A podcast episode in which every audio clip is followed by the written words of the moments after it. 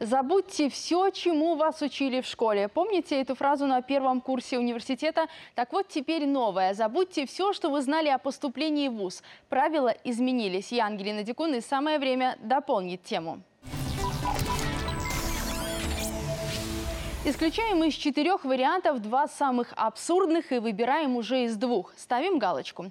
Примерно так меня учил репетитор, если вдруг на ЦТ мне попадется то, в чем я не уверена. Тогда, в 2012-м, к централизованному тестированию для поступления в ВУЗ я готовилась больше года и, честно скажу, большую часть времени я просто заучивала алгоритмы ЦТ.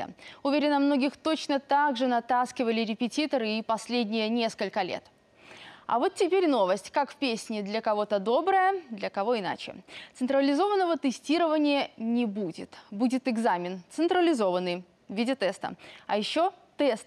Непонятно? Запутала? Теперь по порядку. Итак, ранее школьники сдавали внутренние экзамены по четырем предметам в своем учебном заведении. Теперь вместо четырех всего два экзамена в виде теста. Первый по языку, русскому или белорусскому обязательный. Второй по любому предмету, желательно из списка для поступления в ВУЗ. И вот уже два сертификата на выходе из школы в кармане. Требуется показывать максимальные результаты. Необходимо готовиться. Но подготовка в основном будет осуществляться, как, э, собственно говоря, это и предусматривалось в русле освоения э, школьной программы. Тесты адаптированные. Они базируются полностью на базовом уровне общего среднего образования, то есть не выходят за рамки э, вот этих знаний. Поэтому ну, учащимся не стоит волноваться.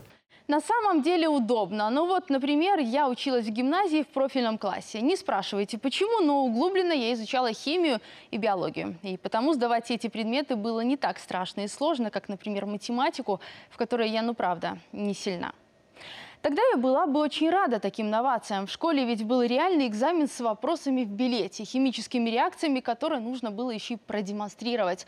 Молчу уже про математику. Откуда у меня диплом экономиста-управленца? Видимо, так сложились звезды. Но не суть. Ну вот представим, два централизованных экзамена по предметам, которые действительно по душе сданы. Дальше ЦТ и только одно, и только по одному предмету, который необходим для поступления на конкретную специальность. Да, есть нюанс. Сомнения быть лириком или физиком придется оставить на самые ранние стадии и идти целенаправленно в конкретный вуз. Но разве определенность это плохо? На своем опыте скажу. Нет. Итого, общий балл для поступления – это сумма баллов за два централизованных экзамена и одного ЦТ. А, ну и аттестат, конечно. Что, разве зря домашку в школе делали и трепали нервы по вечерам и себе, и родителям? Но на этом все. И заветные 400 становятся все более реальными. Конечно, умникам и умницам в самом хорошем смысле слова потрясений ждать не придется. Ведь победители Олимпиад, как это и было ранее, зачислят ВУЗ без вступительного экзамена. Для будущих медиков, учителей или работников отрасли сельского хозяйства сохранится внутренний экзамен в устной форме. Что до тех, кто видит себя в погонах, для них предусмотрены льготы. Вне конкурса при поступлении в военные и милицейские вузы будут зачисляться дети силовиков, ставших инвалидами при исполнении служебных обязанностей, а также воспитанники военно-патриотических клубов.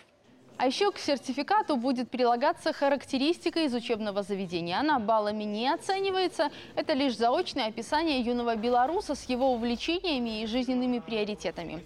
Проще будет и в плане сроков сдачи. Ранее, чтобы поступить в ВУЗ, нужно было фактически за месяц сдать минимум 7 испытаний. Теперь всего три, и они разбиты на май и июнь.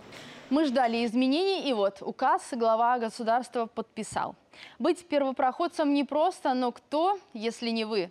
Я Ангелина Дикун и дополню небольшим напутствием. В этой жизни может и трудно привыкать к чему-то новому, но это только в первый раз. Что до новых правил, они, очевидно, стали понятнее и легче.